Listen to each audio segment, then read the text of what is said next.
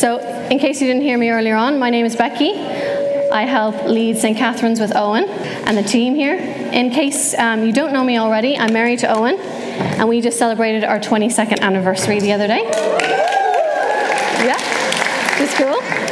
And we have um, three beautiful teenage daughters Rachel, Abby, and Evelyn. And it's my privilege to chat to you this morning, and we're going to be looking at Matthew 8 5 to 13. Is this, will I keep going? Um, in the month of July and August, we are doing a series called um, Conversations with Jesus. Uh, there it is. And um, it's a study on the kind of people that Jesus met, people he chatted to, what their interactions were, and what we can learn from their, their conversations. This is the fourth talk of the series. Uh, many of you will already know this story very well, and some of, for some of you it might be new. But no matter what the stage you're coming to this text, let's pray and ask God that, op- that God opens our eyes to something new and fresh. So I'm just going to pray. Thank you, Father, for the privilege of being able to read these words freely without fear of consequence.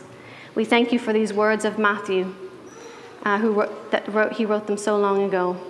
And we ask that your Spirit would be illuminating a word or phrase from either this text or from my simple words so that each heart and mind could leave here today knowing your heart for them a little bit better.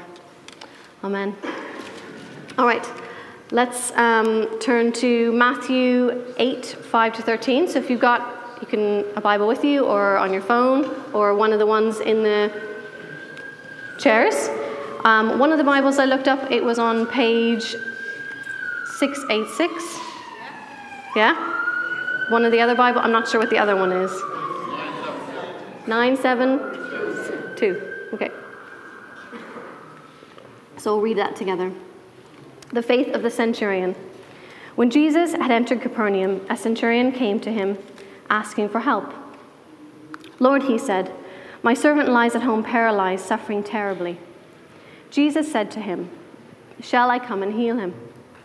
The centurion replied, Lord, I do not deserve to have you come under my roof, but just say the word, and my servant will be healed. For I myself am a man under authority, with soldiers under me. I tell this one, go, and he goes, and that one, come, and he comes. I say to my servant, do this, and he does it. When Jesus heard this, he was amazed, and said to those following him, Truly I tell you, I have not found anyone in Israel with such great faith. Um, I've lost my spot. I say to you that many will come from the east and the west and will take their places at the feast of Abraham, Isaac, and Jacob in the kingdom of heaven. But the subjects of the kingdom will be thrown outside into darkness where there will be weeping and gnashing of teeth. Then Jesus said to the centurion, Go, let it be done just as you believed it would. And his servant was healed at that moment. So, a few things stood out for me as I prepared for, um, for this morning. But let's start with the first few verses, 5 and 7. I love this exchange. A centurion, a man of authority, comes and says, Lord, my servant lies at home paralyzed, suffering, suffering terribly. And he said, Jesus' response is, Shall I come and heal him? We have this picture here of a man of authority coming to Jesus asking for help. Here in, in the NIV version that we've just read, Jesus asks, Shall I come? The, when I was reading them in other versions, it, Jesus says, I will come. I wanted us to pause here for a moment and notice Jesus' willingness to heal. That's the Father's heart, to heal and to restore. Jesus sees and hears this man's heart of compassion for his servant, and it meets his heart of compassion. Shall I come and heal him? I will come and heal him. Jesus' heart, when he hears the need, is his desire to heal, his willingness to restore. I know that many of us have asked and had faith and hope in our hearts, like the centurion, but haven't seen healing. And that disappointment and it hurts, and the loss is very real, and we bring those questions to God and those frustrations. Well, I know I get frustrated because I know God can heal, and I'll tell you a little later on why I know that. Um, but He has the ability to heal, but we hold this tension and this pain when He doesn't. Let's look at verse 8 and 9. The centurion replied, Lord, I do not deserve to have you come under my roof, but just say the word, and my servant will be healed. For I am a, myself a man under authority, with soldiers under me. I tell this one, go, come, and do this, and he does that. The centurion knows that Jesus has authority, but why? How does he know that? There's no, we don't know before whether or not he's met him, whether he's heard stories or what he's seen. But for some reason, he knows that this man has authority over sickness. The officer responds to Jesus by insisting he doesn't need to come to his house. I know that says I'm not worthy, but he just he's able to say, I know that you can you just need to say the word and it will happen. He has absolute confidence that Jesus possesses God given authority to heal from a distance. He has faith. Faith that some around Jesus didn't even have. A question for us might be what does it mean to trust Jesus with the authority that he has for our needs? N.T. Wright puts it like this when he writes about this te- text Faith in Christian terms means believing precisely that the living God has entrusted his authority to Jesus himself, who is now exercising it for the salvation of the world. At this point, Jesus has laid hands on people, his interactions with people, he's chatted with people, but this is the first story where we hear he has authority to issue command beyond himself, not just in person. The centurion recognizes something in Jesus that the local people don't. He recognizes that Jesus has power and authority over diseases, that he can say the word and it will happen. And he understands the chain of command and expects and knows that Jesus can say the word and it will be done. In the previous two chapters of Matthew 6 and 7, just before this story, if you look at your Bible there, there's lots of red letter text and it's the Sermon on the Mount. But right at the very end, at verse 28 and 29, it says, Jesus finished saying all of these things, and the crowd were amazed at his teaching, for he taught with real authority, quite unlike their religious rulers. So, just before this text, we see that the people are seeing that Jesus has authority in a different way. There's something about when he speaks, there's something different on it. So, this is, but this is the first time that we see somebody outside of the Jews saying, Wow, I can see that you have real authority here. And Jesus is absolutely amazed. And this is the first time we, well, there's not very many times where we say here that Jesus is amazed in the New Testament.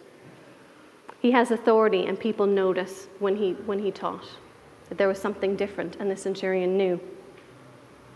If we look at verses 10 and 12, then, this is where Jesus is prophesying. So if you look there, glance at it very quickly. I tell you, so Jesus says he was amazed, and he says, I tell you, I have not found anyone in Israel with such great faith. And I say to you that many will come from east to west and will take their places at the feast of Abraham, Isaac, and Jacob in the kingdom of heaven. But the subjects of the kingdom will be thrown outside into darkness where there will be weeping and gnashing of teeth. Jesus is prophesying here. Many will come into the kingdom. This is the best picture I could find for many will come.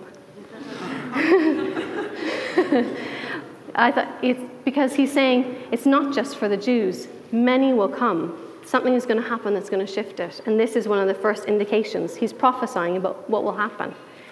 And but the subjects of the kingdom being thrown into darkness, where there will be weeping and gnashing of teeth, doesn't actually fit very well with the Jesus that we know who and the God we know who is loving and kind, slow to anger and abounding in love. I, when I read that verse, I was like, oh, I don't want to have to teach on this one. so, just briefly, I, I don't want to focus on it, but I just want to quickly, so I don't miss it. Um, the subjects of the kingdom are the Jewish, Jewish people around Jesus. They're hearing his teachings. And when I looked into it, the, what is saying, some of the theologians are saying that being thrown into darkness is that, is that some are thrown into confusion, unbelief, and they're referring to being separate from God. And some suggest that weeping, of gnashing, weeping and gnashing of teeth is being caught in anger. So it kind of opens our eyes to a different possibility for that text.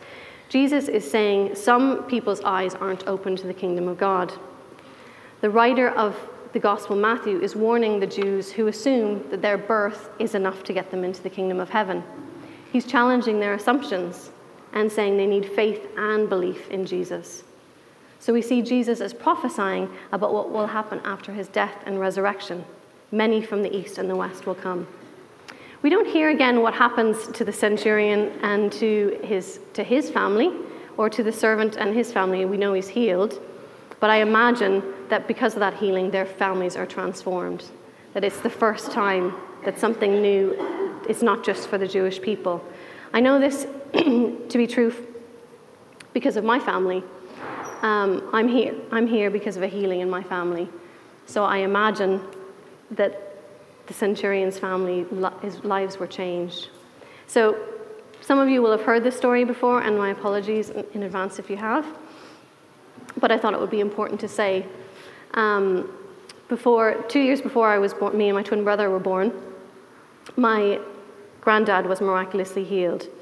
We call him GGT. His name is Tom, though. Um, but he was completely deaf.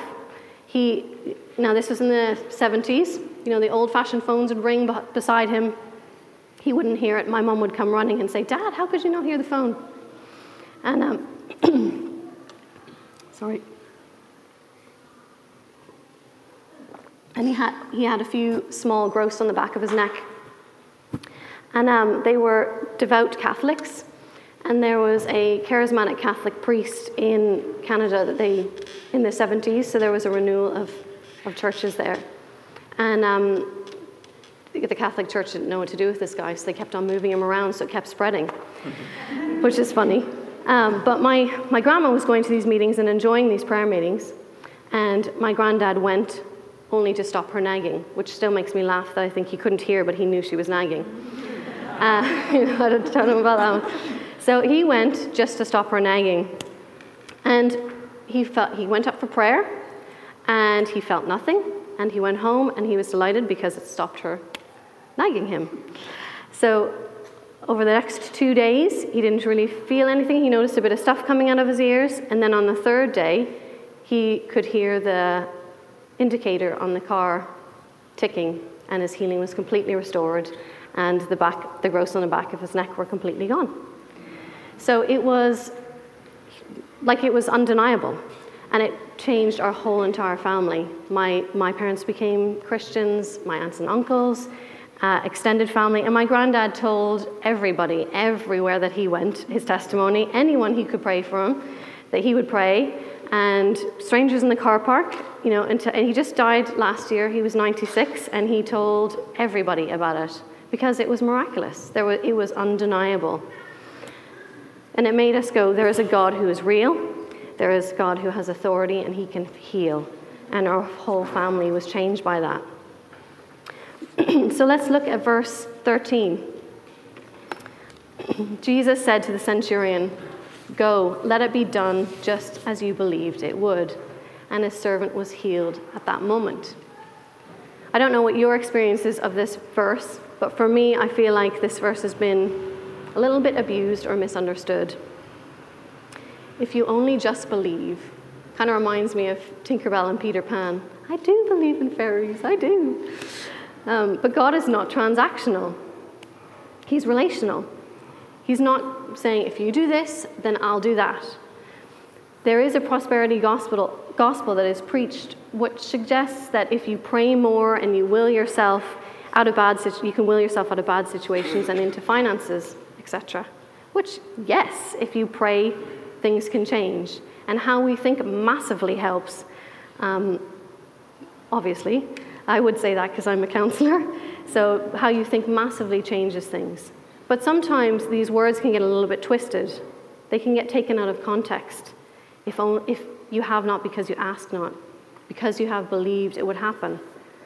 I, I've experienced this on a number of levels. Firstly, my granddad didn't believe and he was healed. So that's one piece. Secondly, I've absolutely believed from the bottom of my heart that God would heal loved ones, and they haven't been healed. So that sucks. So we hold this tension in our hands. We've got, on one hand, we know He heals, and on the other hand, there's times that He doesn't. But we, uh, we absolutely know that He has the authority to heal. And suffering and illness and pain is not His intention, it's robbed us. And I'm sure that you've, I'm not the only one who's experienced that. But we can get stuck on the why if I've asked with all my heart and he doesn't answer, it doesn't make sense. If it's transactional, all I needed to do was believe, And I did. Absolutely, without any doubt, but it didn't happen.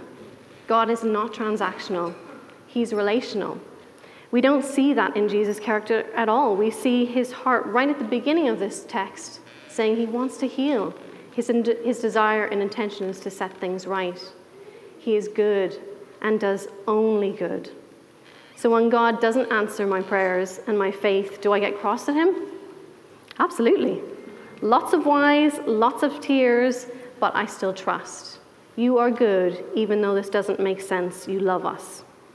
I choose to trust you despite my fears and doubts, even more so in the midst of them. If I could send you home with anything today, it would be to hold in your heads and hearts this beautiful mystery. On one hand, God is a God who heals, restores, and redeems. And yet, there are times that we don't see the kingdom breaking through the way that we'd want it to, or in the timing we want it. We need to have the courage to keep asking, seeking, and knocking, and believing that things will happen. And when they don't, to not throw our toys out of the pram and scream, I hate you, God. We, we can scream. I definitely have. I hate that this happened. Why didn't you heal? Help me to see where you are in all of this. You're in the boat. You don't leave us. You calm the seas. You bring life, and yet there is this tension of prayers being answered and prayers not being answered. But I choose to trust you in it all. I'm not in any way suggesting not praying. Something happens when we pray. We are changed when we trust, when we have faith and believe that He is good. I'm asking you to have a balanced view that if we have the paddle, if we just use one paddle of doubt and fear, sorry, if we just use one paddle of doubt and fear, we'll just go around in circles. If we just use the paddle of just believe, we'll just go in circles. We need both to work together. The young servant was healed that same hour. God is good. He heals, He restores, and He can bring good out of terrible things. His love for us is hugely redeeming. His care of us is immense. And when things don't go our way, we can turn to Him, hearts full of fear and doubt and faith that He is for us and He is with us.